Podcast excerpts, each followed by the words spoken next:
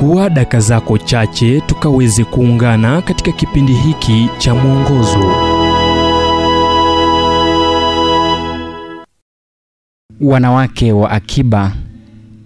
Miriamu dadake Musa alitumwa na Mungu pamoja na ndugu zake kuwaongoza Waisraeli kutoka Misri kulingana na Mika 6 mstari wa 4.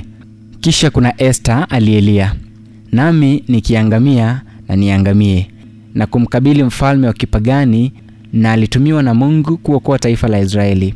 Debora alikuwa hakimu na kiongozi aliyekuzwa na Mungu katika nyakati za ugumu.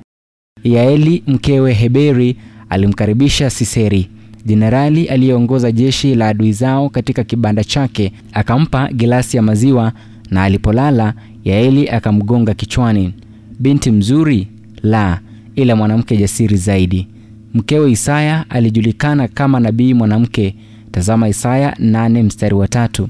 Msichana mtumishi alimhudumia Nahumu, kiongozi wa majeshi ya Siria. Huduma ya Yesu Kristo ilihusisha wanawake, sio tu kama walengwa wa habari njema, ila kama washiriki katika huduma. Mwanzoni wanafunzi walishangaa Yesu alipovunja tamaduni na kuwakubali wanawake kuwa sawa. Hakumtupia jiwe mwanamke aliyeshikwa kwenye tendo la uasherati, akiashiria kuwa wanaume pia ni wenye hatia mbele zake Mungu. Mariamu na Martha walikuwa marafiki na wapendwa wa Bwana. Mwanamke aliyejulikana kama Yunia alichukuliwa kuwa mtume katika kanisa la Rumi. Ukisoma Warumi 16 mstari wa saba. Binti zake Filipo wa nne walikuwa manabii wanawake. Tazama Matendo ya Mitume 21 mstari wa 8 hadi ule wa tisa. Katika kanisa la kwanza angalau wanawake saba walikuwa mashemasi, wanawake waliohudumu.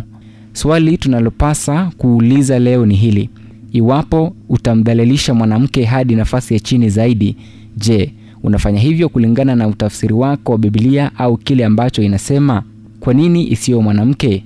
Ukweli ni kuwa takriban thuluthi mbili ya mwili wa Yesu Kristo inajumuisha wanawake. Waachilie na uone kile ambacho Roho Mtakatifu atafanya. Yesu alifanya hivyo. Tunawezaje leo kufanya kinyume na alivyofanya?